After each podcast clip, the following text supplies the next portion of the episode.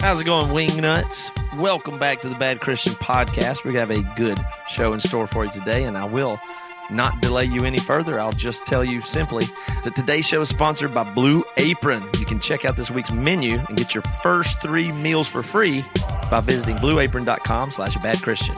Let's go.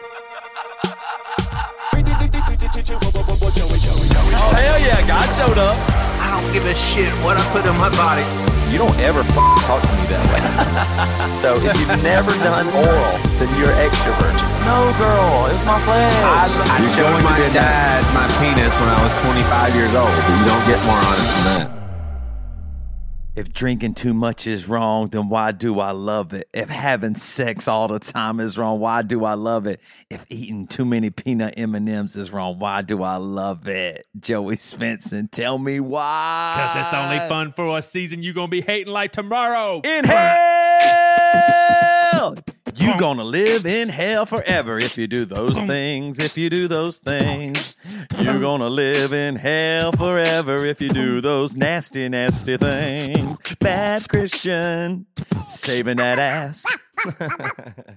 I'm starting to get uncomfortable by your intros just because I, I, Really, I, I'm getting uncomfortable just listening to you. I right just want our podcast. I just want our podcast to be successful. What did I say that was wrong? Oh, just, you know. I was the- being transparent. That's true. We are about transparency. I think he's got you on that. Yeah, you're you're disgusting with your attitude. it's, it's just not respectable. You're acting ugly. You don't start off these You're acting episodes- ugly. I, I've been getting it lately. I've seen a couple of people ask questions and stuff where I mean it's like blurring the boundaries of stuff where people say, "But I know that's them, but is that the real them?" You know, What, the goofing around? just uh, I mean, the, I think people have a fundamental question sometimes, like that's them on the podcast as characters, but I don't know what they're are the like in characters real we chose to play. yeah, like, right. like we spent a lot of time right now. I- trust me, I would not choose me to be the character. If- that, If I was going to invent a persona that just could be whatever it was, I I choose this. oh, God. you know but i mean you know i, I don't know what uh like how I- i guess we need somebody else to explain to people that this is this i mean do, this is what i'm like kind of Yeah. but not No, I can vouch for that. or not I can vouch for that. you know I can certainly vouch for 90% of the time if the microphones aren't here it's real close Yeah, I would, I would agree with that. I you well, you made the observation a long time ago that probably if if we're all pretty close to who we are in real life, but if anyone is the, the most guarded, it would be this guy over here. Me? I think. Yep. toby's probably the most careful but he's the most insane so Yes. there's the most liability mm, there Yes, i guess but I agree. yeah. There's Yeah. a good balance. Toby Toby does possess another gear that's not always demonstrated on the podcast, but what That's you hear on the podcast I don't know what the true. fucking shit y'all are talking about. That's- just you. Fuck. I need to start thinking about that shit. But it, it is a little bit of an out though that d- you you can see where people use it like.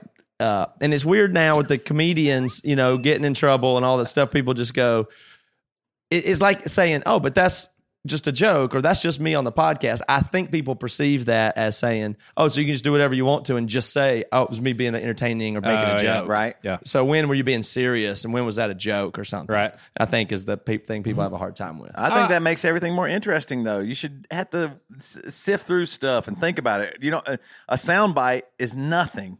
It's, it doesn't really describe a person or tell their intent or anything. You have to listen to a whole bunch of stuff, just like you have to read the whole Bible. Yeah, but- not just a verse. Yeah, I agree hundred percent. But if someone drops into the Bad Christian podcast for Hold on a second. episode, You said you agree one hundred percent, and then you added a but. Nope, So no but. not- See, he agrees no, 100%. Moving on. Yeah. Right. Okay. At, at least amend your percentage. Yeah, it's amend your 98 percentage. percentage then. I- no, no, no. I'm not joking. Amend your percentage. okay, Getting I- really um, upset right now. if someone listens to all the episodes, I agree 100%. The only point that I was going to make is if someone drops into the Bad Christian podcast for episode 344. Okay, what was that then- episode? I don't know. Oh, sorry. And then gets a little snapshot that way, then they will come out questioning, whoa, does Toby really like to have sex with women outside of his marriage? And he's okay Well, with see, that? and the or- answer is yes. Right. now you have to live with what he just said. I know. I mean, I mean, in all honesty, that that's a that's you, if, if you can't read how to take what Toby just said, then I don't know what to tell you. That's interesting, right? Yeah, it's interesting. Maybe he does. Sure. I don't know.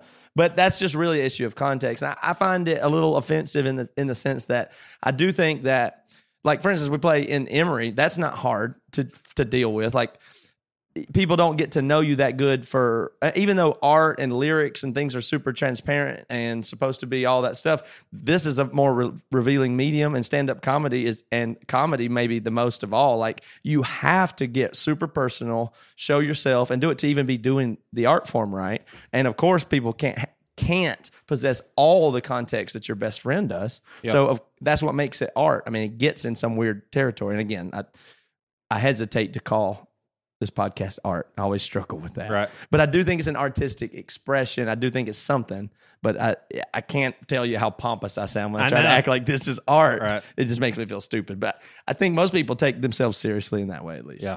I think it's artistic in the sense of not that what we're creating, the actual content is art, but that we would push limits and allow ourselves that is the this, eh, of this yeah. openness or or joking or whatever it might be. Like I, I, you do think there's a level of art in a in a comedian's stand up. Yeah, of course. Right. do. I mean, I just, really I'm not do believe to claim it. I like to think of myself, us but- as God's art. But it- We're the result of God's paintbrush. Have you ever said something like that seriously uh, on stage? Like, eh, what's the most? What's the cheesiest thing? Do you have a memory of the cheesiest thing you said during response I time? wish- like you're like everybody here could be a light to the world if you let God set you on fire Uh, or the anything like that. The closest thing I can think of is there was a question series a long time ago. So I mean, I was just I was like a rookie pastor, literally my first year. Rookie and- is that a term? I, I'm just saying it was my first year.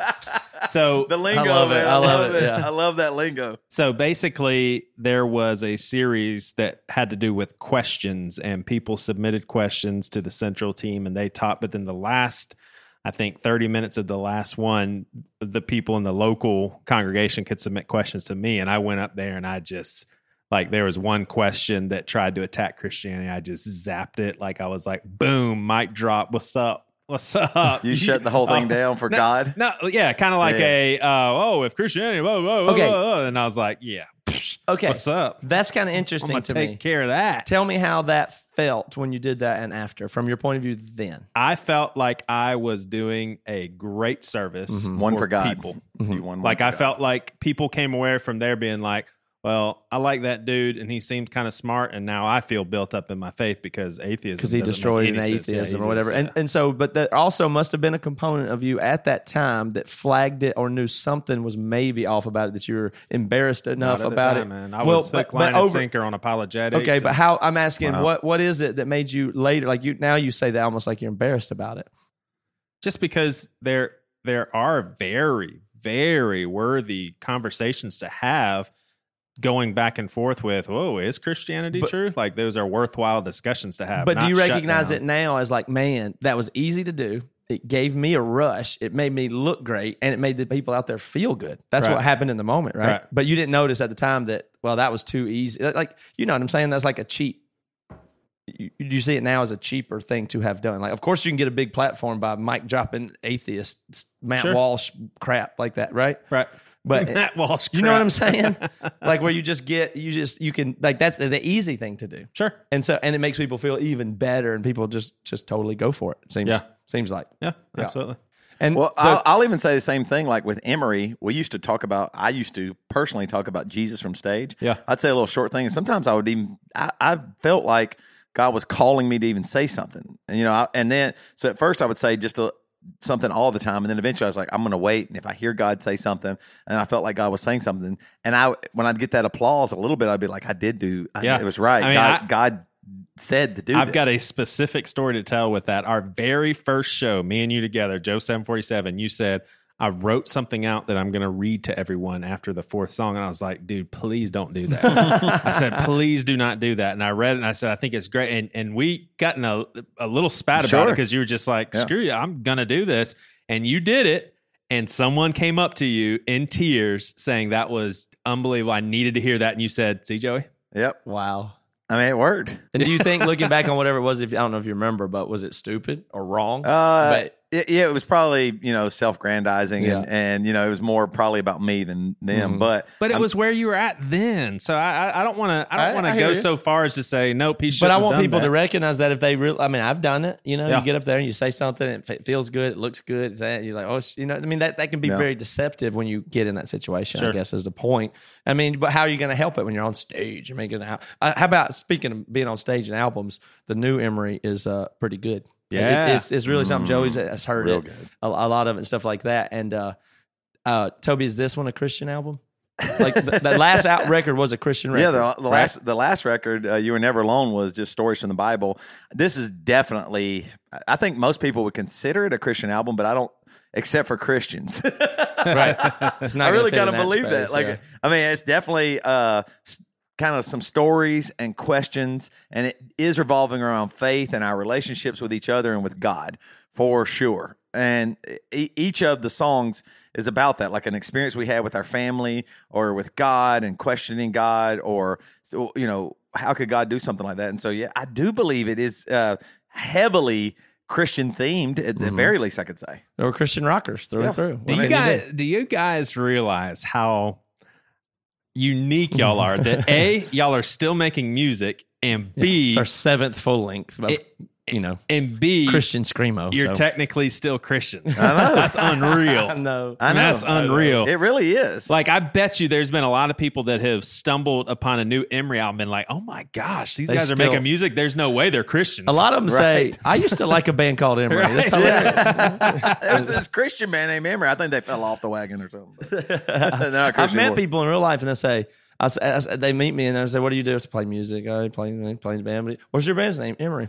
I used to listen to a band called Emery in high school. They'll tell me, say, "Oh, that's cool." what what I love so much though how in the middle we are. Like nobody can really get a hold of us. It's been our whole career. It, we're too heavy for some, too uh, singing and poppy for others, and like we're still right here. And people, I think sometimes people think, oh, they do that bad Christian thing. They're definitely not Christians, but I mean, we are. And our music is. Our, Yeah. our songs are about God and questioning Yeah. and challenging and, and talking about our faith and all kinds of stuff. I mean, we're right there, and people just can't handle it that we can be all of it. right? You can be all of it. You can have doubts and uncertainties the same day. In fact, if it's you a- you if you want to it's a- say that I'm not a Christian, I'm going to say that I believe you're going to go to hell for telling me that. No, I That's just- my belief. yeah, I You're love gonna go that. to hell Joey. for that. I love it. I, if somebody tells me I'm not a Christian, I could just say, I just say, "Cool," and then I go on about my day. In fact, they're going to Doesn't be matter. the, the only people in hell are the Doesn't ones matter. that co- go around calling people not Christians. yeah, that's your that's your view, Yeah. right? Yeah, That's those what are the only yeah, people that are that's going to true. hell. Do you? Um,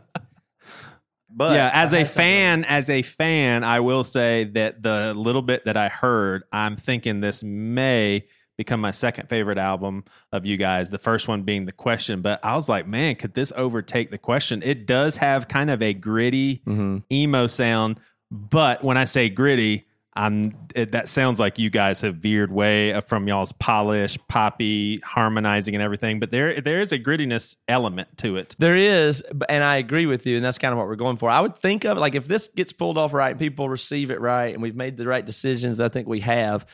I feel like it's in a way, and I didn't even say this to Toby yet, but I think it's in a way, it's kind of like a follow up style to "I'm Only a Man." But I think some of the choices we made are even better or more what some things I wish I'd have known to do then that we're able to do now. Well, you see. just sunk this record.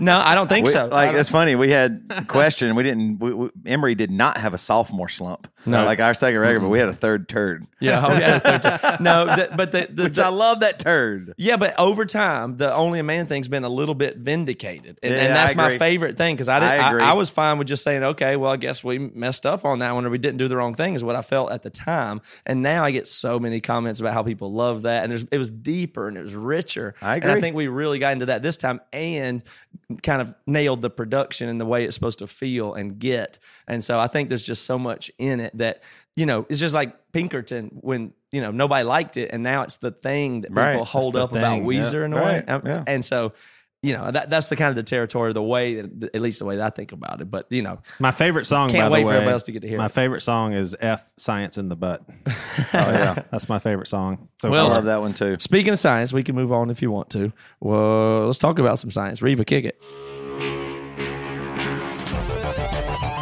astrophysics, chemistry, cellular biology, mathematics, gravitation, electromagnetism, evolution. And now it's time for science lessons for Christians. Because when it comes to science, Christians are stupid. Hey, can I ask you a question? Can't please not be about the theme song of the of I- the I am- science I am you ca- had you comment on every time we do a science segment. Is is gravitation and gravity synonymous? Because you said gravitation. Why didn't you say gravity? it sounds gravity. it sounds cooler. gravity. What gravitation? Gravitation is is just a different part of the same word. Gravity gravitation is the That's interesting because they're both nouns. Let's do English instead. yeah, and that's English, and I'm not good at English, so I'm not going to really get into what parts of speech and shit are. But um, Hey, okay, excuse me. Can you get off your phone? Yeah. I was looking at something. I was like, what's he about to pull out of his excuse? He was looking, Looking- at something. What is it though? Oh, nothing. Let's just just tell us what it is that you're looking at. There's got to be good I was during your job. You always get on the Yeah. Joey for your job. You're in the middle of your job right now, and you're looking at your phone. What is so important that you had to be on your phone right now? I was telling y'all earlier, but I was reading the details on um, Kevin Love's offer for the Cavs. okay, if we I'm sorry, you're right. I'm wrong. I'm putting this. I'm putting this demon down. did, did you just think for a moment that you should be honest, or you couldn't actually generate a lie? No, it just my phone flashed and I turned it on and it was on. And I started reading because I was looking at it earlier. So Okay, so I've been getting a bunch of. I did a se- segment a long time ago about CRISPR, which people were uh, for some reason really resonated, really liked that. yeah, Um, I guess it's just an exciting kind of. I don't know. And uh, lately, I've gotten Eh, just so many people sending me articles because there's been a new study out that shows some problems with CRISPR. Wow. Okay, so I thought that'd be I worth. think an I've heard some of this. I'm interested. Is it hmm. surprising to you or pretty expected?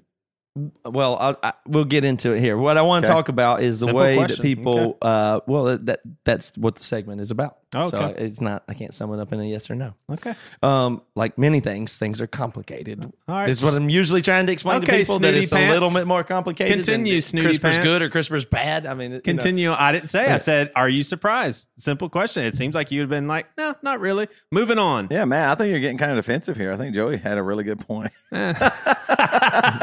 okay, so CRISPR. I guess do. How about this? We'll just do a little test. Do y'all remember what CRISPR is? You you recount. I've taught it to you before, so y'all go It ahead has and some- re-articulate to me what CRISPR It- is. it is some sort of technology that will.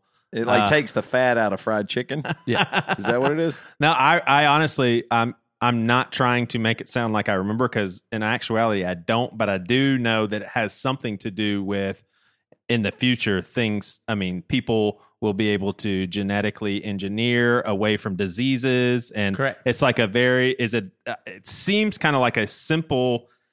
Uh, a tough discovery to have made, but now that it's made, it's like, whoa, this is pretty simple. is it and the- now the sky's the The, limit. the DNA has been completely mapped, and they're able to go in the DNA and change things, right? Yeah, the DNA's been mapped for a while, but they Right. found a uh, they found a method that bacteria use to fight viruses, a, a enzyme called Cas9 that the bacteria use to cut up and immunize as an immune system the DNA from the viruses and then to fight them off later. But the point of the way this bacteria has done this, which has been doing for billions of years Yeah. on the planet to do this, um, bacteria and viruses have been in a war. They just try to kill each other. You know, it's like this ultimate battle, Right. and they both keep evolving new abilities to win Yeah. kind of thing. And one of the defense strategies that the bacteria have is that they figured out how to essentially edit their own DNA with these, you know, there's an enzyme called Cas9, particularly that makes cuts and then inserts segments of the invading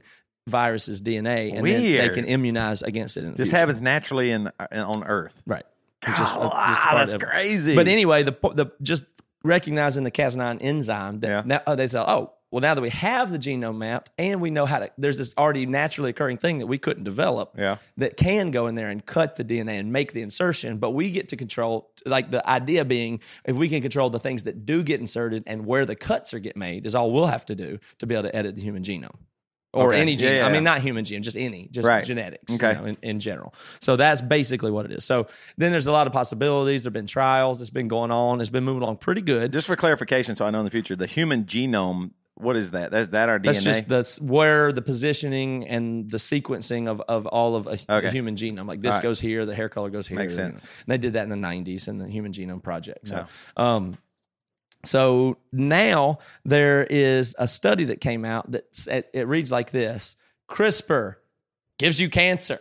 That's what a lot of the articles will say, or something like that. that. That and that's a, I'm over exaggerating that, but they they use the language of basically um, dangerous. There's problems with CRISPR. I mean, you, you know, most people just kind of browse at articles and get the headline kind Right. of thing anyway. And the message being that it could what be I more do. dangerous. There could be some problems here and stuff like that. Right. And so, you know, if you go in there and look at it, that what I wanted to talk about in this segment is less about CRISPR and more about the way people respond to scientific surveys, or scientific studies, and the way people write about it, and then the way people share it gets it can get out of whack pretty quick. Okay. Um, it's a ki- it almost seems like uh, if you didn't know any better that news and media get more clicks if it's fear driven. Have you ever heard of that? Yeah. for You know, sure. Yeah. So that's a little bit of what's going on here. So, um, so for instance, we haven't done almost anything with CRISPR yet at all, but there is one. Um, there's a certain part of the in the genome called P53, and it's maybe uh, it's it's something that blocks different things and is engaged at different times.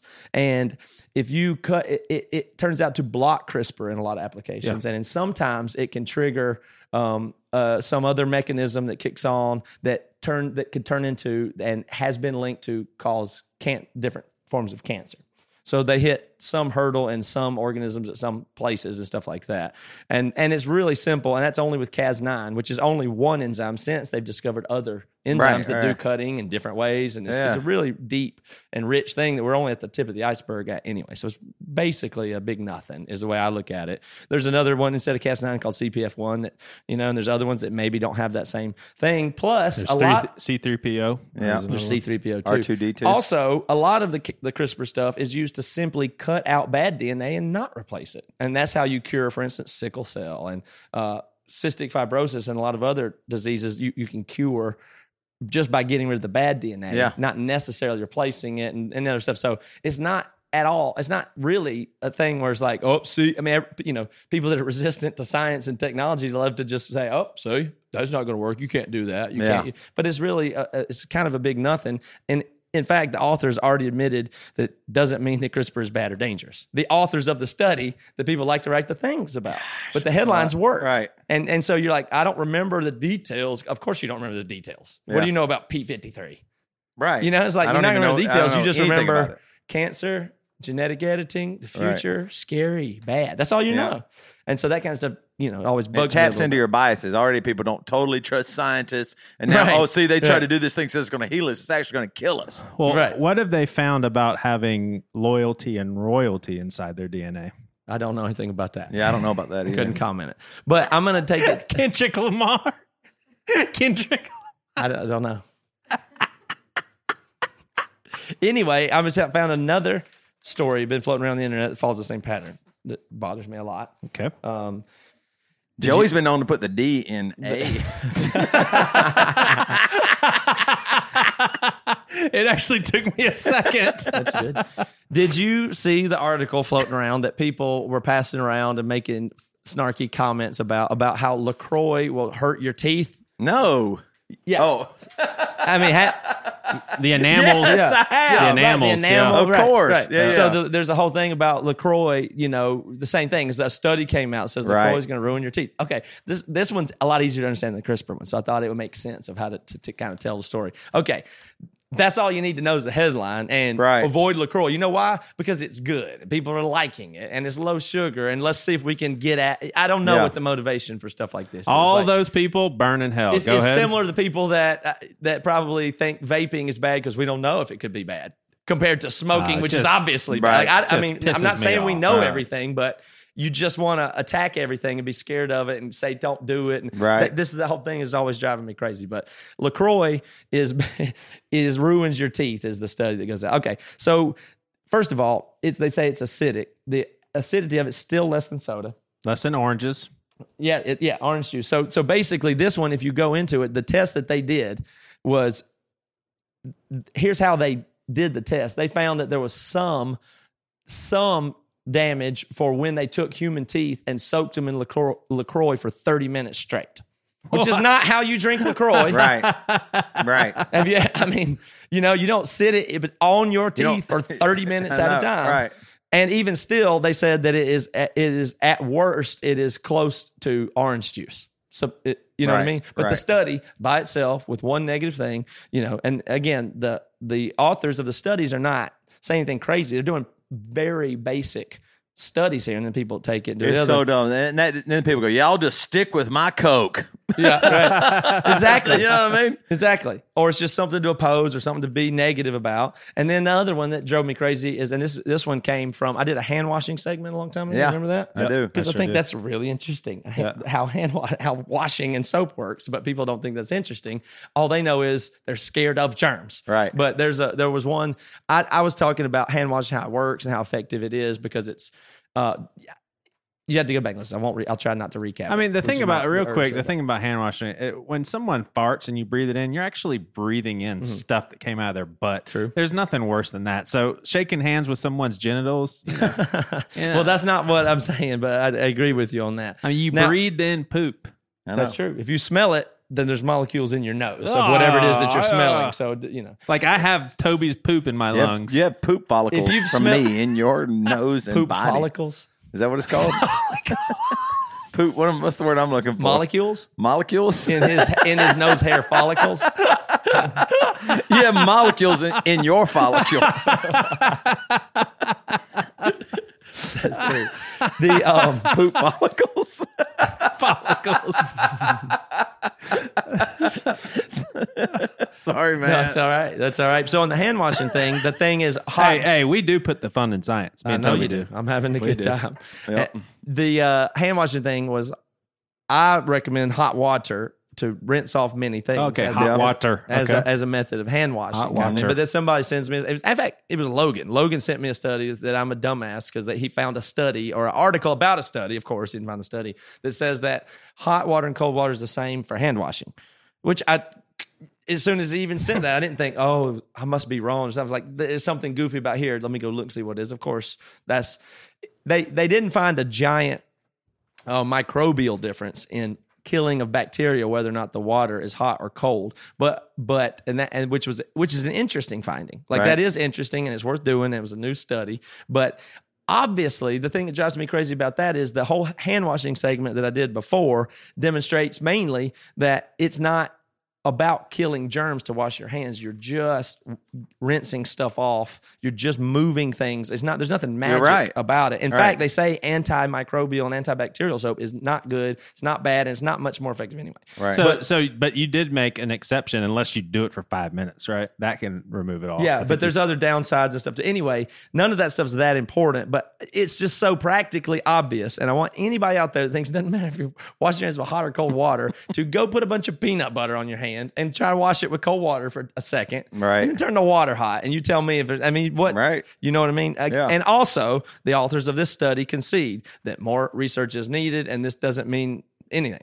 So It's just it's just you know it, it, we're living in a time where it's difficult obviously no it's not for everybody to listen to or translate or read scientific studies but you have to understand how these things work i don't think the people that did these scientific studies are bad or weird or trying to do anything wrong Right. you're just collecting this very very very simple data but then when take, people take it and run with it everybody likes to just jump a billion miles ahead with all the conclusions Dang, and that's you a have long to ways, that- yeah, I can agree so even a million miles is a long way Yeah. to jump to the conclusions Yeah. that people make maybe even 100000 miles is long I mean, a mile is really it's- long I think for Toby. a mile is long to jump to a Yeah. conclusion. I agree, but you know, so just slow down when you're analyzing the science to let it do its thing. You know what I mean? Yes. And that's Uh, really uh, the biggest thing you're saying here to me that it rings true for me too. Sometimes I can read these things and it immediately feeds into some bias I have, and I go, "Oh yeah, that's what it." You know, like you're right. Like I need to think about this. Why? First of all, why is somebody who's not a scientist writing about this, and why does the headline look like this, and what is it actually saying? yes, that is true. Man, I'm learning some stuff with this science. Mm-hmm. I I'm thought that might be. An. I thought it might be a neat setup because when are you going to bring in like something about a pastor or prayer or something? uh, well, Joey, this is Why does he need to do that? Just be You want him to bring in the spiritual side of science? It's just be kind of interesting. Joey did ask me from his last uh, the, a while back when he was hanging out with Ben and Devin and Seth and them Yeah, on yeah. the boat. Yep. While he was out there, and this again is not a joke, he sent me a text that said, "Could you do a science segment on what are the chances that a tsunami wipes out Charleston?" Ben and I had a long conversation I about it. It said, was I, so I- interesting. I could look up the number and give it to you. It would be about two seconds. Right. But I, I, I should have done that to do right now. But be the shortest science segment ever. The shortest one ever. Are you at all worried about that? oh gosh, yeah.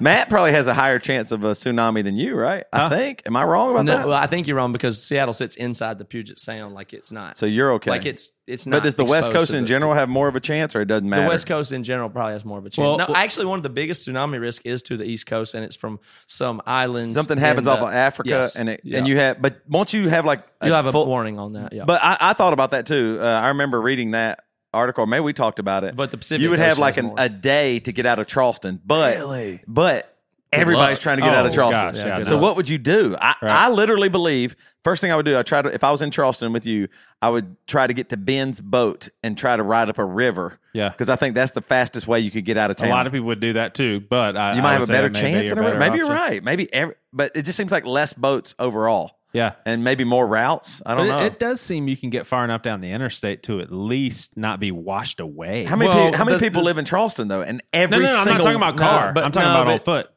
No, it's not. Oh, even, I see what you're saying. But let me ask. Let me. in the one in Thailand, y'all saw the footage of that thing. It wiped out the bottom first two floors of Right. the hotel. It wasn't like it wasn't 600 feet tall. It's Right. it's 20 or 30 feet. Like you, But how far does that go? They said a, a big tsunami could make it close to Columbia. That's just unreal. I don't I don't know about that. But let me let me ask you this though. Um he he's a youngster, but he's a professional. He's got his degree and he's in crisis management and he said that behind the scenes in Charleston County they're saying and they're predicting in 12 years tsunami.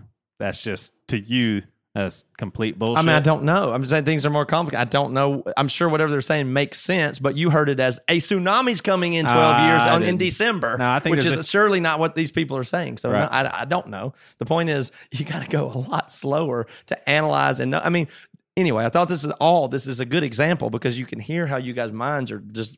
I mean, you kind of these are kind of leaps here, right? Yeah, they're Like Yeah. you, you, uh, you can't help it. You want to leap to a certainty of knowledge about a thing, but I, I don't know what you're talking about with that. But surely it makes sense, but is complicated and something else. There's more to it here, but we tend to want to really, really leap to conclusions and endorse magical thinking and certainties. And this is just the way that we're kind of wired. I thought it'd be a good setup for this book that you read that I read previously and that we're going to talk about in a second. But first, let me take a second and tell you about a sponsor. Now, I hadn't had the privilege of delivering a pitch for Blue Apron to y'all in a, in a while. Toby always gets to do them, but I'm a big fan of Blue Apron too. I'm I'll tell you some of the reasons. One of them is because they deliver farm fresh ingredients and step by step recipes to your door. Now, fresh ingredients is a big deal. These things come cold. It's fresh meat. It's not been frozen. Things are great, and the recipes are step by step. So every time I work on one or help my wife do one or do one by myself, I learn something about cooking. So that's one of the things that I really value about it. They're trying to make your home cooking incredible, not just get by. And the best thing about it is it's balanced. I mean, it's just a great balance of meats and vegetables and stuff like that. And I customize it pretty often and don't eat things maybe that have the sugar in them, but I eat more of the meat. Or sometimes I just tweak it to be honest and make it make my own thing out of it, following their templates, which is still great. Uh, the is quick and easy. They've got perfectly portioned ingredients. They deliver them right to your door. You know, it's just every time you go to the grocery store, you spend about 40 bucks. You thought you were going to spend 20, but you found another $20 worth of stuff. So you got to consider that instead of running out of the store every night looking for ingredients and not really pulling it off, which is what happens to me all too often. You can enjoy the and get the experience and the joy of summer with favorite grilling recipes they even do now. They do stuff seasonally. Uh, I mean, it's great. It, there's awesome stuff. So check out this week's menu and get your first three meals for free, which should be the biggest selling point for you here at blueapron.com slash bad Christian. That's blueapron.com slash bad Christian to get your first three meals for free. All right, Blue Apron. It's a better way to cook. All right. Well, the book that you're talking about, Fantasyland. First of all, thank you for recommending Mhm. it. What's the me. tell them the authors? First of all, this is this is a book that Joey and I both recommend. Yeah. Yeah, Yep. hundred percent. Kurt Kurt Andersen. I told Matt the other day that if I would have read this five years ago, I would have either a discarded it altogether and just said this dude's just anti-Christian, um, Satanist. or b I would have been extremely discouraged and just been like, oh Yeah. crap. Wh- like, do what- you know I which of those it would have been? Um, Because you would have had to work hard cognitively to fight all the logic and clear stuff that it says, though, right? Yeah, yeah, So- yeah. Yeah, but I think I would have been like, well, obviously there's exceptions to what this guy's saying. Mm-hmm. Would you have heard him as like he probably cherry picked all this information to deceive I don't Christians? know. That's, that's a good question. Like? I'm not sure.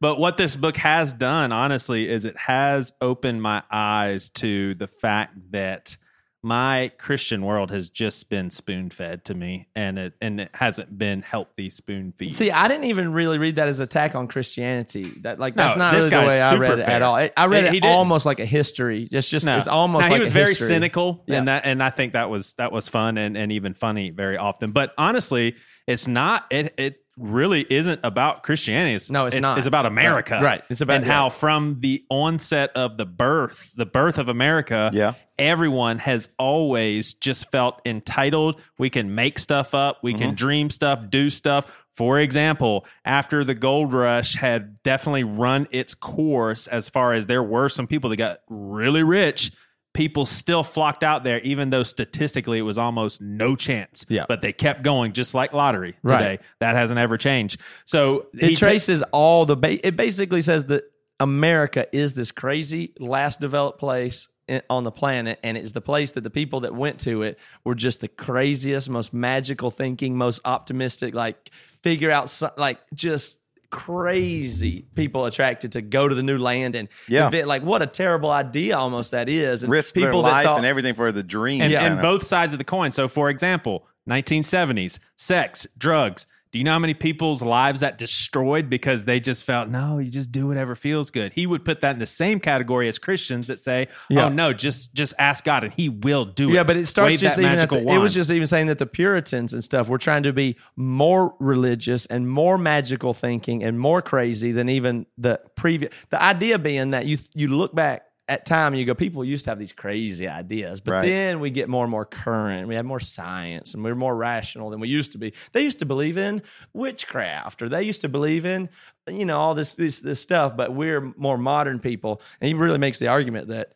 No, at least not in America, and it's getting worse. But Toby, this is crazy. There has been Benny Hinn types going hundreds of years back, and that back There's always then, been a personality like that or something. well, like figure. I, I'm, Well, the- I the can demand heal, for it I is can what heal and come focused to me, Oh, sort of I thing. see. Like, But that's what here's- we want. But here's what's crazy is that was the equivalent of today's mega churches. Like back then, people flocked to those because it was the rock and roll show. It Right. was like we got to see what's going on under this tent. This Yeah. is unbelievable. Uh, but well, you know, just focusing on some interesting stats in how a lot of churches are saying, "Oh my gosh, we've got to bring America back to God," which is a whole different conversation. But basically, we are losing America. People are not believing. And check this out 80% of Americans say they never doubt the existence of God. Now, in all fairness, some of those people are referring to an impersonable force, but Let's 80 let's get a little, a little bit more. Yeah. I just want to make sure we got the background on this right. I'm trying to think. Is Toby like is you're following where we're at? Yeah, I so think I am. That Americans are the most prone, and a whole nation developed on people that are prone to magical thinking, fantasy, conspiracy theories, ultra religious. We invented the rapture over here. At just like we've gotten even more extreme in the supernatural, uh, everything. Right. You know, oh, everybody that moved here or willing to take a chance, Yeah. risk their life, had this Yes. belief, hope, something innate inside them that thinks, oh, there could be something better, or the, the, their Yeah. thought process and our dreamy. American capitalism. I mean, it is that. Yeah. Like you know, our, Yeah. all our American capitalism is these people that are the craziest, most unlikely thing, and we know nine hundred and ninety nine thousand of them just went bankrupt, and then the one guy made it, and we all go, so you got to try, Right, You right. start a new business, open a restaurant, Yep. mortgage your house, you just do it. You know, and that's it's such a powerful message. And as a DIY type person, I mean, golly, that explains us. Like, Mm-hmm. you're just lucky, maybe, if we're still making it. But Mm. all the stuff we've done is stupid, and we still do it. right. You know, Yes. people believe in conspiracy. It's in my theories. It's DNA just for sure. we- That's just crazy. But So- anyway, yeah, so half of all Americans are absolutely certain God exists as a person with whom they have they have a relationship. eighty. half. Oh, half. Half. And I'm in that half. That's presumably the same half who say they often receive definite answer to a specific prayer request, the half who also are absolutely certain that heaven exists. 70% of people in America are Christian, 70% of those are Protestants. And uh, I, uh, this quote is just unbelievable. George Marsden, a historian, said, A fundamentalist is an evangelical who is angry about something. I just oh, love how he put that. Now, I'll, last thing I'll read is Pentecostals are more or less fundamentalists, charismatics who insist on speaking in tongues. For other charismatics, tongues are just one way to channel the Holy Spirit. Charismatic Christianity, both the term and the looser doctrines, gave respectable people permission to feast at the whole buffet of magical and miraculous Yes. signs and wonders, especially respectable white people. Seven of the 15 largest Protestant denominations are African American, and two thirds of black Protestants are Pentecostals or other charismatics who believe that tongues and faith healing are real. Indeed, the black churches pretty much invented charismatic Christianity before that term existed. But I mean, it's this guy is basically just making a huge point that America is very, very unique in the whole world with, We're with how we approach Like think believe. about evangelical fundamentalist Christians causing huge problems in Europe. Right. No, they Yeah, don't have yeah, it. And yeah. They never did have it. We made all that. It- The charismatic movement, the speaking in tongues, all the stuff like, yeah, there's bib. I mean, you know, it's just stuff Right. we made up from the Bible to, to so that we could feast in magic Right. and fantasy and crazy. And we added it here. I feel like most people hearing this though have immediate pushback. No, trust me, I don't believe. You know, the the reason I believe preaches is the Bible, I but- believe practically. The reason why I believe is because of practical reasons, and I'm a pragmatic person and all of that. I, I think that a lot of people, maybe even me a little bit, goes, "Well, yeah, I I understand what he's saying, but this, but it actually does make sense." Well, I, I mean, a perfect my a perfect response, and and this is the the only thing that I would say, uh, and I wouldn't even call it negative, is this guy is.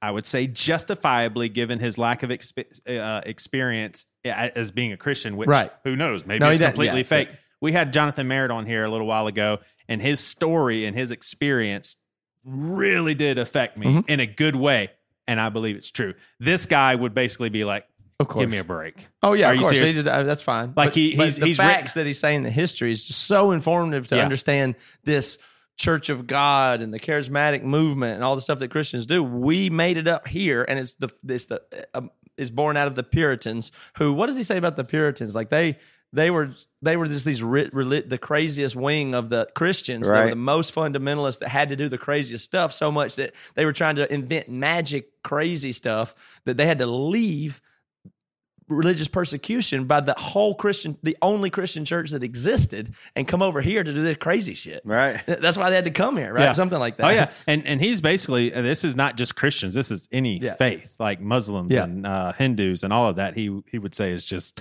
craziness. The what about the the fact that you know it plays oh. into? Oh, you know the I- I- craziest thing about the book being he he wrote it and did all the research for it, and I, I think it even came out before Trump even got elected. Yeah, yeah. it Did I- You can look I at the published so. date. I Well, he, so. he wrote it before. I don't know what the published date Yeah. was, but it, it- the whole book was researched and written. I think it came out before yeah. Trump got I mean, so so here's one thing helpful, and again, this book would not have maybe it would have eventually been helpful, but it would have been really hard to read this book probably five years ago, maybe a little more than that. But one thing that's been extremely helpful with me is opening my eyes to the the vast bits of knowledge and beliefs that I have adopted as my own that there's no biblical even not, not even a biblical foundation for him much less any sort of god foundation. It's just people saying stuff. Tithing. I mean tithing oh, you're against tithing now? No, i'm not Oh, against God. tithing. I actually think 10% is a great start it's not biblical Right. Oh, you can point to Malachi. Okay, well then also point to other stuff in Levitical law and try to apply right. that nowadays. Ti- I mean, for for people to actually teach tithing as something that you are asked of God to do is To your local really church. funny. yeah, It is really funny. absolutely. It, that, that there's zero backing of it. Yeah. Well, what I mean, if- so that's that's just one example of how evangelicalism, for the most part, I think they have just believed, nah, I got to do that. God said to. That's well, just a part also we're faith. prone to believe, and then you hear the story of. I mean, for sure, there's been there's a time in my life where I was very poor in college and I still tithed, and then the next week I got a check and I told everybody that story, and then that makes those gonna- people and they're gonna when- go in, in Yeah, their yeah, yeah. brains and all that stuff that think, oh. When you tithe, it does work. wouldn't have- you get back and all stuff. I mean, th- there's always a story of something Which was happened. more influential on on you tithing ten percent when you were poor? Your personal insight from reading the Bible and your prayer life, Right. Or somebody else telling you how when they gave and then they received, Oh, which is more impactful to you. Like, and Yep. you know which one your brain responds to more. Yeah, and and how about this? Let me tell you the full story. I tithe. I, I didn't have hardly any money, but I tied ten percent of what I had, which Yeah. was like maybe fifty dollars. I I tithed five dollars or ten bucks or something. I think I went even more. I was like, Oh, I'll give ten. 20%. You know what I mean? I was like, okay. The next week, I got a check in the mail for it was like four or five hundred dollars. Like God had done it tenfold or whatever, you know. But this is what's funny about it. It was just uh, part of my loan check that had overpaid and paid me back, so I'm still paying off that five hundred dollars. That's perfect. but at the time, I was like, "God, you are good. I got five hundred dollars praise And now you're paying it back Yeah, with still- interest. Right. so it's a loss. yeah, yeah. Like that was a net loss you Yeah, received. so at that overall, I got screwed on the deal. That is very very funny how selective that is and then it, you know just just think about what we're dealing with now with like the idea of it getting worse which is the most terrifying Right. look of this book is like Yeah. we went through this we went through this and, it, and it's almost snowballing He's like look at where we're at with flat earth and stuff like Oh, we're just yeah. wholesale rejecting anything now oh, I know. Yeah, and uh, there is uh, there's a and I may misquote, but th- I think there's a correlation between evangelicals and, And- people that are conspiratorial. Yes, the Like, overlap there's- on that Venn diagram of people who are lean toward conspiracy Oh, theories, who are right. also evangelical or fundamentalist, is incredibly and and and help me. You guys will probably be able to um, understand this more than me. He he says that people had a hard time separating fiction and fact from like entertainment. Like he said that X Files really did a number on America as far as just how people viewed it, and then applied that to oh yeah, some of this is real. X Files is huge for that. Now, yeah, I can see totally see that because it's like, well, you know, like you, Right. it, it just makes you go see. It's it just it. I don't know. I mean, this makes total sense. We're built on people who were trying to. They thought they were going to come here and find the fountain of youth or Right. gold, unreal, gold to Alaska. Or everything. You know what I mean? Like every all the people that that Yeah. filled the ships and did everything were thinking we're going to go here and get rich and have unbelievable uh, opulence and everything. And it, you know, and that obviously is translated to even to where we are today, which is wild when you think about how much technology and stuff. Now, this still doesn't make me not believe. Right. No, it's You not know what I mean? It's, It's not, not- but it's that. not it's, that. it's this other. It's not whether Right. or not. It's not that. It's just this. Like there's so much to to to look at and do. And like if you just look at this, he didn't since this. It just pr- we're prone to religious and supernatural Right. and uh, superstitions. UFO beliefs, and all UFO, that everything. stuff. But here's the one that's really not that much in the book that I think's kind of emerged since is you know, it borders into the way we talk about how the people on either the left or the people that have left fundamentalist Christianity adopt some other form of fundamentalism. Like that, Oh, you know, yeah. we can discuss that Right. now Oh, if you want to. That's yeah. not much in the book, but to me, it's like, oh, you're no longer ev- evangelical and you're unbelievably fundamentalist in your approach to whatever your social justice thing is, and, and you know, in all in all those activist ways. Yeah, it's like a it's like a huge knock on evangelicals in America is basically very judgmental, uh, very narrow minded, uh, Un, not un non evidence methods of how we know how to fix the right? world. I mean, Un- unwilling Yeah. to learn from other people. Right. Um, don't Yeah. really give like we've we've talked about this all the time. Once you start asking questions in church, uh, you got to Right. take a back seat. Yeah. There's none of that. Oh, here. yeah. So there's no out out you know processing out loud. And yeah, I, I feel like there's a lot There's- of yeah, there's no room in the left fundamentalist community for processing out loud Oh different views. You can't no, you- do that. pretty it could be career suicide Yeah. if you're if you've got a decent career. And and see, like this, I, I had a guy break it down about cults, and and I was reading a different something else about that. Yeah, it was something from him, but it basically says the way that it works. Cults are a good example. We have a lot of cults too, but um, it's you. All you do is take this group of people. Let's say it's a hundred people, and then it's uh, if they get once the group gets super crazy in its views, half the people leave. right, Which half was that? right, Right. Now, now what's left? So if you could start with a broad enough thing and whittle down, by the time it splits and then the crazy half is the only half that stay. That the unquestioning, no matter what half is the only half that stays. So outside thought gets even farther away from being possible. Right. Because even the people, and, and you look at that with church splits. Like, what'd you say, Toby? The Church of God of Prophecy split with the other. You know, Right. Yeah. Yeah. like, we- what? we- tell me that split. Whatever Uh, it is. you know. From what I was told, it was like Church of God of Prophecy and Church of God, and Church of God of Prophecy thought that like Church of God was just getting too liberal, and Right. mild. Yeah. Uh, you know. And so- and that's one of the denominations that screwed me up. Is just regular Church of God. Yeah. right, right. Sure as hell glad I didn't go to Church of God of. Prophecy. That's what I'm saying. So all the denominations are exempt. Like these, like somebody's like, wait a second, it's not actually bad to like wear a bracelet or pants, and they're like, then they alienate those people and they run off or split, and now you're left with the craziest of the crazy. Yeah. Oh, 100%. Well, I You know, mean, and- uh, like think think of how insane this is.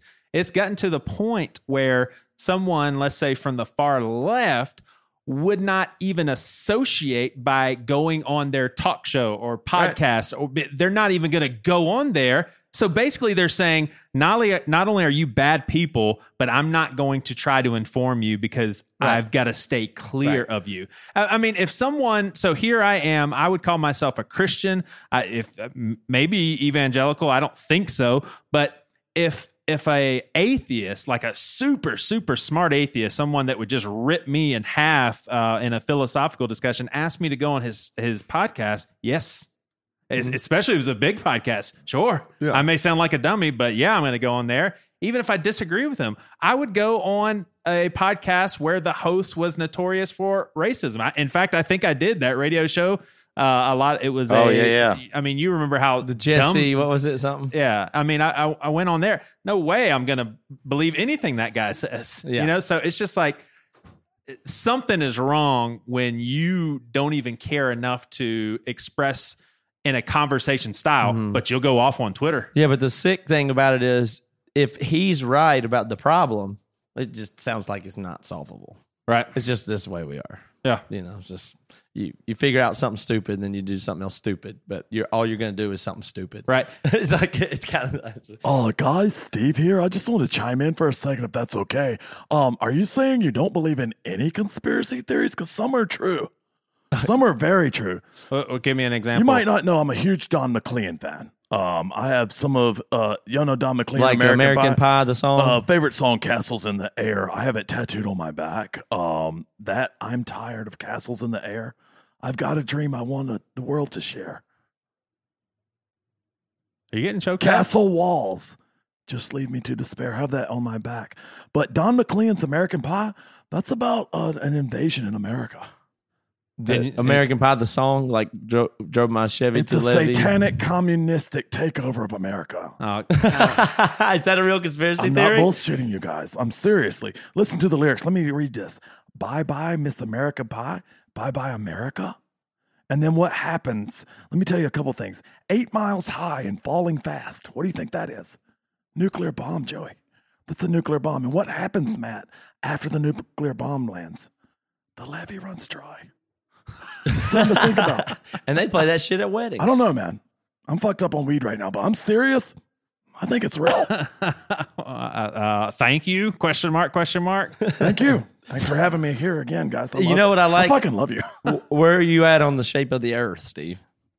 I would say um, mostly flat because that's where I'm at. but I'm open to circular. Thanks, Steve. Man, all right.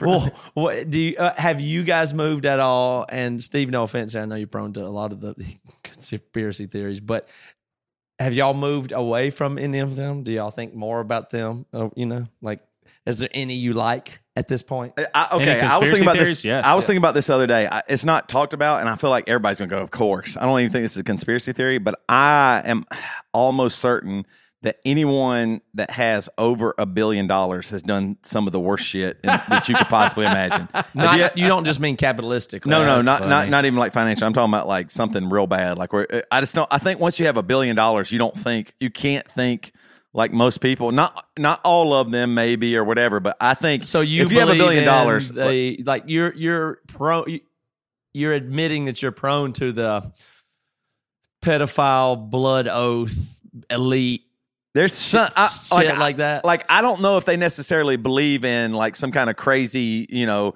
spiritual uh ring of fire and demonic thing. I don't know if they necessarily buy into it, but I think they have to even just do those things just to feel something. Yeah. Like they, there's nothing that they can't get a hold of or do.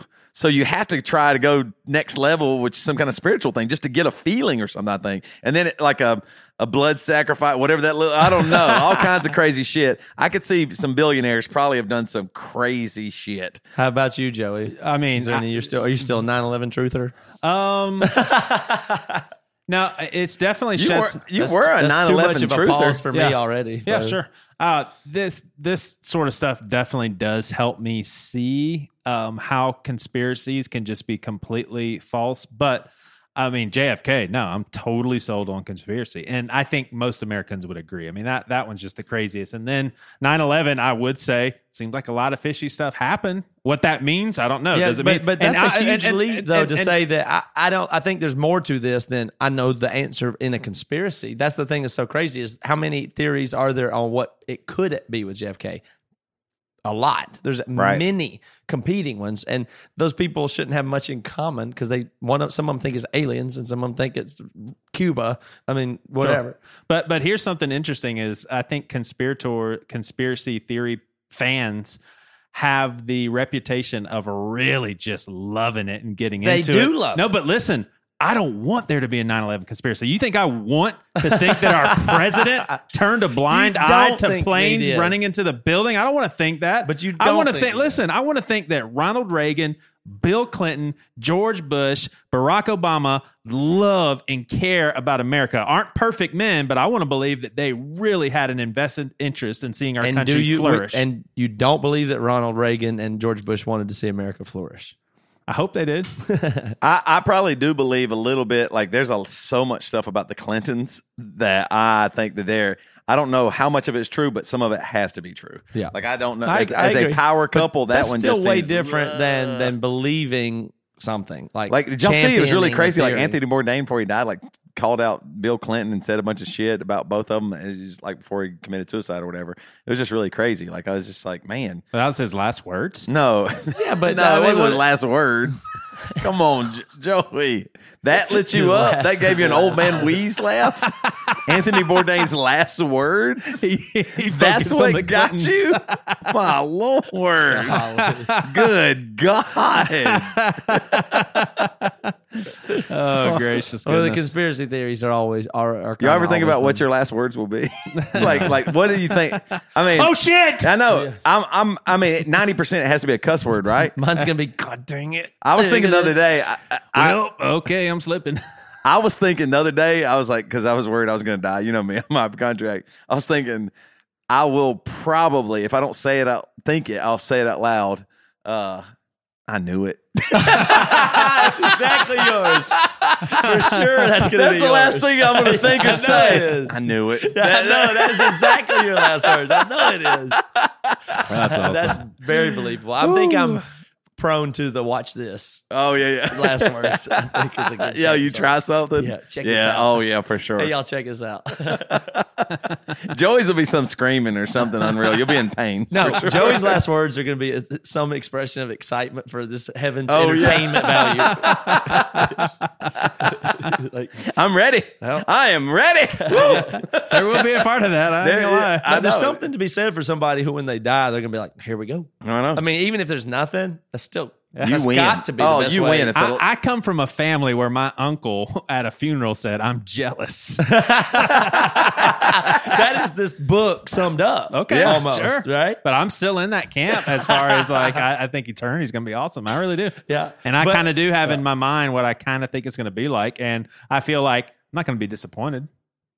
Even if I'm wrong, I'm not going to be disappointed. It's going to be better than all of this. But it, it, that always gets weird to me when heaven can get so. I mean, I don't know. I don't think there's even biblical precedent for being excited to die. I just don't Uh, think. Paul, to live as Christ, to die is gain. Well, I guess That's I was very- completely wrong with the last thing I said. Let me go ahead and admit that. That was a pretty good pull there. But still, I think that I, I think that I don't think that was based on the entertainment value of heaven exactly.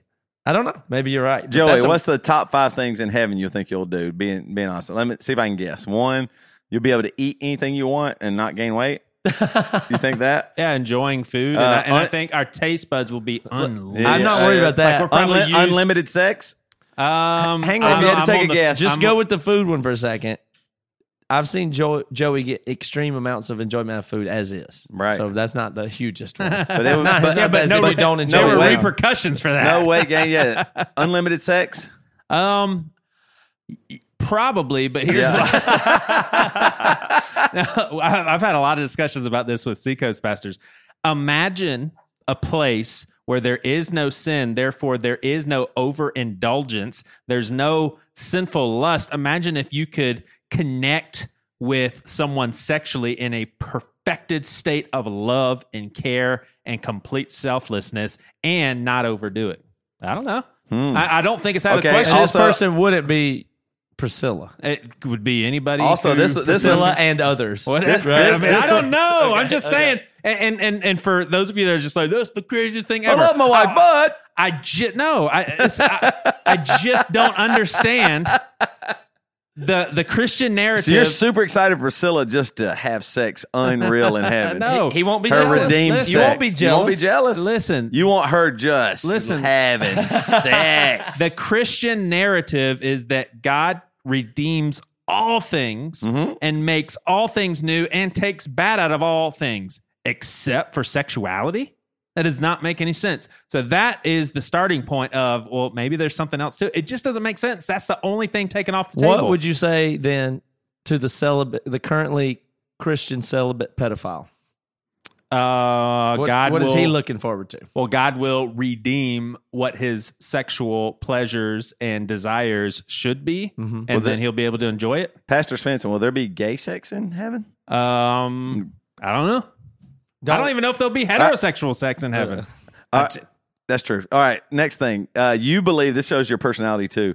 Uh, you will be able to just basically get to watch like a Netflix of historical things that happened on I Earth. think you'll be able to virtually experience them. But like that's just totally what you like. Like you would love to sit in a room and watch historical things as they actually happen, camera angles and all the stuff of uh, Abraham Lincoln being assassinated to I'm so uh, you know, crazy, I believe the, the Berlin uni- Wall coming down, all those things. I'm so crazy. I think the universe is the size that it is for eternity because I believe we'll have all eternity to explore. Like we'll be able to just say, I'm disappearing and I'm going to reappear uh, a million light years away to a planet that God's going to put me on and let me experience. Yeah, I think the universe is so big because we will have all eternity. So you're to- that's your mess around. Okay, so your explanation for why would God create a giant universe if we're the, the significant thing and Jesus Well, first of- and all this is because No, it's two for reasons. future use it- Two- after we die. Two reasons. First of all, it's not giant to God.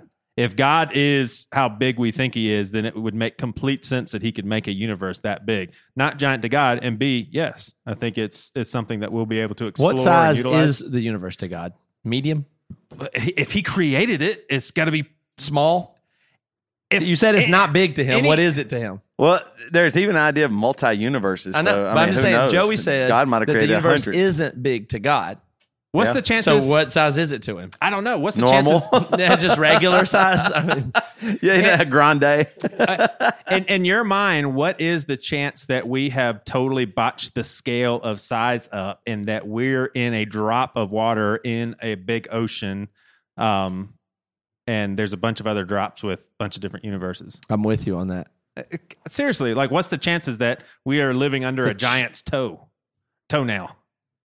I think very low. Okay. I think those chances are low that we live under a giant toenail. Is that not so safe to say? Just very small chance. Sure. Okay, Sure. I'm, I'm I mean, I. I, I, I would like agree. Really small chance that we live under a big toe. I would agree, but I do think that size is relative. Like there could be a being that looks at the universe and is just like, it's not that big. I mean, there, made there may be infinite parallel universes. I don't know, sure. But the big toe theory is not very widely Okay. accepted. Well, Matt Carter, you can go to hell forever. yeah. and Toby, I hope you take a dirt nap Come on. soon. Why would you say something like that? Just because I don't care about your children. oh God, oh God. All right, let's get out of here. I'm getting sad. All right.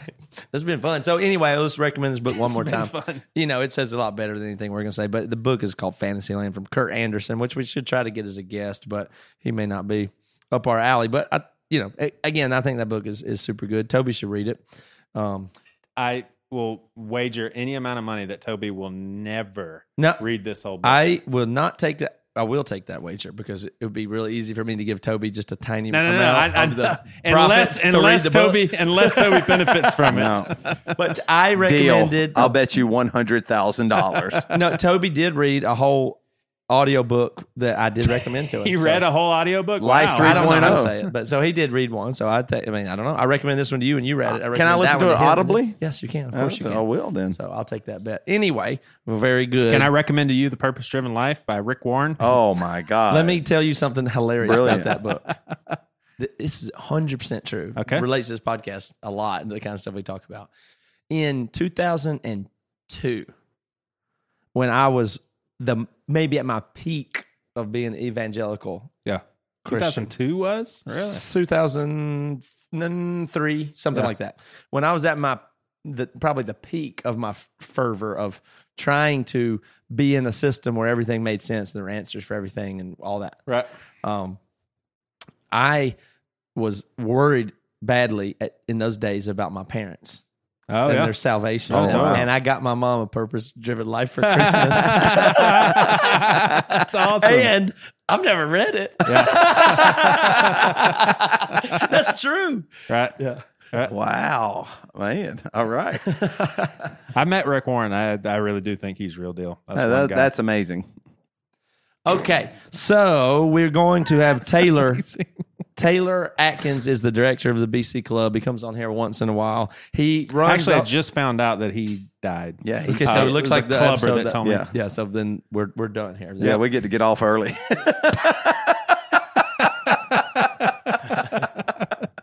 No, but Taylor's joining us here. We're going to talk about the BC Club. He likes to come in and give us an update. All right, the and- ghost and of Taylor, everybody. about it. So, you obviously don't believe me. well, then uh, I don't know. I, I believe believe in I believe in the spirits and ghosts believe and in the ghosts. Taylor. I, you know, I'm sure he can. Maybe he can Skype in from above. Taylor, can you hear us? What if he did that between every sentence? Hey guys, I can hear you. Taylor, can you hear us? I can. How you doing? Very good. It's good to talk to you again after seeing you last week at the Emery shows. Thanks for coming out. Yeah, good hanging. Good hanging out. What you got for us today? Well, um, this probably goes back a few weeks ago, um, but we had a disagreement in the BC Club, which is the, uh, well, the well, I should say the BC Club Facebook group, uh, which everyone can join when they join the BC Club. But it was an argument over old Earth versus new Earth. So, is the Earth billions and billions of years old, or is the Earth thousands and thousands of years old? And so, uh, this was a not not a scientific poll, obviously, but ninety six percent of the BC Club uh, said that the Earth is billions and billions of years old, and only 4% said it was thousands and thousands. And what's interesting is in that 4% is Mr. Science himself, Matt Carter. And I just wanted some. wow. You're in the thousands of years. You're young Earth. I am in the category there of uh, I don't know if it's four percent or four people, if it was hundred people, but that chose in the survey young Earth. Yes. Young Earth. Wow. You want me to explain it? yeah. Okay. I don't want to take up too much These time are the in this sorts of things that I'm ridiculed. Okay. at. Well, I'll try to explain my choice of young Earth. Taylor, where what are you? I, I, I want to say No young comment? just because I like going against the grain, and I like I like the the, cons- the I think it's just so much assumed that it's billions and billions. So I Yeah. like the thought of well, maybe it's not. I, I but I don't know. Well, I'll explain, explain why I chose thousands of years old. Because I was trying to click on the poll results to see who the other three bozos that thought something so stupid could be possibly true. And so I must have accidentally checked the, the, that box. Okay. And so uh, not only that, I'm, I'm, I suspect there may be three other people as dumb as me that made the same error. It could be none, is, my, is what I think. I don't think anybody thinks that. Well, but I just admitted on the podcast that I might think it's so here's the thing: a couple episodes ago, I got yelled at for uh, for not being in the Marco Polo group. So I've kind of been like on bad terms with with the boss, and I was trying to suck up, and I was like, oh, I can't go against, Right. I can't go against Matt. So You're just going. wanna The, him look a fool. the, the other three people So- either made the same mistake as me, or were just trying to go along with because Matt did. So uh, caught, I guess. I, I, uh, Problem solved. there we go. Well, uh, well, let's let's move on to uh, a, a, a couple other opinions that people have had that have not been so scientific, and Okay. because uh, this has to do with uh, Joey's new uh, grilled segment we've grilled with Joey. Spence. Grill with Joey Uh, Svendsen, well, one of my favorite things. So, so I, I have a couple of opinions that have been put out there. I've had some people, uh, actually, a lot of people have said that it's it's it's really funny. It's one of the best parts of the podcast. Had a couple others that was just like, it's awful. I mean, um, but I think the best the best uh, reference that, or the best uh, opinion that we've gotten, and if you're the one that said this, I'm sorry, I, don't, I forgot who wrote it, but they said it is the Scott's Tots of podcasting, and what that if anyone knows what that means. I know what that uh, If you're a fan of The Office, um, Scott's Tots is the episode where Michael Scott. Spoiler alert. Um, he pledges to a bunch of elementary school kids in 10 years, I'm going to pay for your college education. Well, that 10 year clock came up and he had to go face them. It's probably the most Yeah. uncomfortable yeah, episode like of the The saddest, Office most uncomfortable. Epi- ever. And so I think what they were referring to is Joey's segment being the Scott's Tots of podcasting. I think they were saying it's not good, it's not bad, it's just really uncomfortable. I love that. I love I love the grilled with Joey Svendsen because I mean even like with Aaron from uh, Joshua Fest, it was just so funny. Like just is you're just almost like you don't even care what he says. Right. well, I, I actually got some pushback from laughing at the demise of a few people, I think, on a boat that were victims of flying lava in the air from a volcano. And what people, what people, what, what Was that people on- need, I've never heard of Was that. that on the news segment? I forgot what that was. no, it What was, that? based. It was on a. In the- it was on a grill. Scott Mellinger, Scott Mellinger, brought it up, and Oh, I and I right, laughed that's and I said yeah. they died. Yeah. And what people, I guess, need to keep in mind is I am adopting. I'm adapting to a different character, even though it is Joey Svendsen, and it's not like you know Toby does some characters and we name them differently. I'm still. You guys know I don't think it's funny that people were burned and killed by lava. Like I am in a character an asshole character, sarcastic, someone that doesn't respect people, pay attention to people, and you know is willing to say or, or do anything. Do you you do you how do you feel about being misunderstood about your art? Um, I guess in this, uh, there would be some examples which I would be bothered, and this isn't one of them. No, no, but it's I mean it's this is your art, man. Anybody that knows you're doing a bit and would criticize it because of flying lava, I don't want to know that person. I, I can't know them. They can't know me. We will not be able to sit in the same room and be even friends. It just, it. I mean, come on. But I, I'll I'll give you some interesting behind the scenes. I was talking to Derek Miner about doing one of these, and I was giving him some of the questions that I was planning on asking, and he is he loves us and he is very protective of us, and he advised me not to ask some of those questions. He is a like good friend. that question list. He is a great friend, I believe, to you. He did you a solid. I bet. I would even maybe run by most thoughts Yeah. you have by Derek. yeah. he's the, he's a solid friend. He's going to shoot you straight for sure.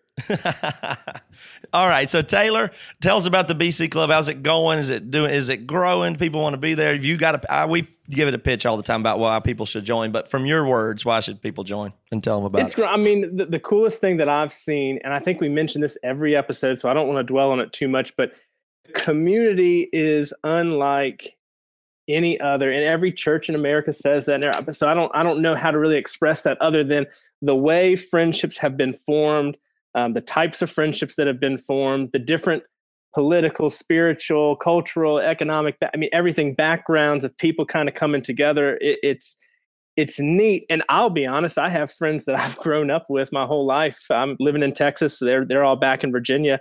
Not a lot of people that on a whim I'm just gonna drive or fly out to Virginia to see folks, but I feel like it's just happening all the time in the club. And it is kind of neat when you feel like maybe at your church you're the only person that is questioning things, or you're the only person that Right. has doubts about things, or you're the only person that's interested in topics that are not being addressed in your church. And that's what's kind of neat about the BC Club community is all these people are kind of coming together, and it's not like minded. It's not Mm-mm. all the same political background. Right. It's not all the same uh, faith background, but it is all people that I think have a desire to learn more or think that there's more to their faith or their life than just kind of what we see on a Sunday morning and Mhm. things that aren't uh, being talked about and discussed Yep. in, in the circles of our church and stuff like that. So, anyway, it's a really cool community. I've seen just a ton of stuff, and I would love to get more people, invite people in. Um, and also, when you sign up and you support Bad Christian, it just allows us to continue doing everything that we're doing. Um, there's a lot more that I think we'd like to do in the future, and we hope to do. Um, you know, this year we saw BC Con. Uh, we're seeing you guys are able to travel more and do more podcasting Mm-hmm. Thank in you, person, which I think you guys have said is a big difference in allowing to do these episodes. So that's a big thanks to the BC Club and allowing us to do that. Yeah, it, it allows for us to, and I would say we already are m- mainly or almost exclusively because of Toby and Matt and how they are. We already do take chances, but I think that BC Club allows us to take chances that honestly we just couldn't take as far as doing stuff. And so I'd love to see the door open for us to be able to do more and more things. Yeah, and what you said a second ago made sense to me in a way that I hadn't thought of it before. But what is it that connects all these people? Because they're just different. Everybody's so different, and what would they have in common? And the only thing that I can really think is, like, obviously, people that would listen to the show has nothing to do with even the content, but the attitude of maybe not taking stuff so seriously and being, you know, nobody's going to get too bent out of shape about most stuff, and you, it's already, you know, it's a safe place to be crazy or or make jokes or whatever it is. It's, and that's for those certain people that know that they belong there, and that's all it is that that, that connects it. That there's a filter there that you kind of a bucket that you can belong in and feel like these are the people that are chill the same way that I am. Yeah. and that's not to take away from other groups. So I think about it. It's not just spiritual stuff. Like I was thinking, you made me think of the ex-evangelical group, which is a group of people, and they're a more serious tone. They're people that like to question, and I think that's a really good group for a lot of stuff and a lot of people too. But they, but there, for instance, is, is a more calm or like obnoxious stuff doesn't fly there, and it kind of can a little bit more if that's your flavor here. And that, you know, I think that that kind of stuff is is good for everybody to be able to find the right groups that, that you belong in. So if you belong in this one, come and join us. Go to thebcclub.com. And Taylor, you're such a nice guy with such a nice voice and everything. Can you, just to amuse me, say something really filthy and mean to Toby right now?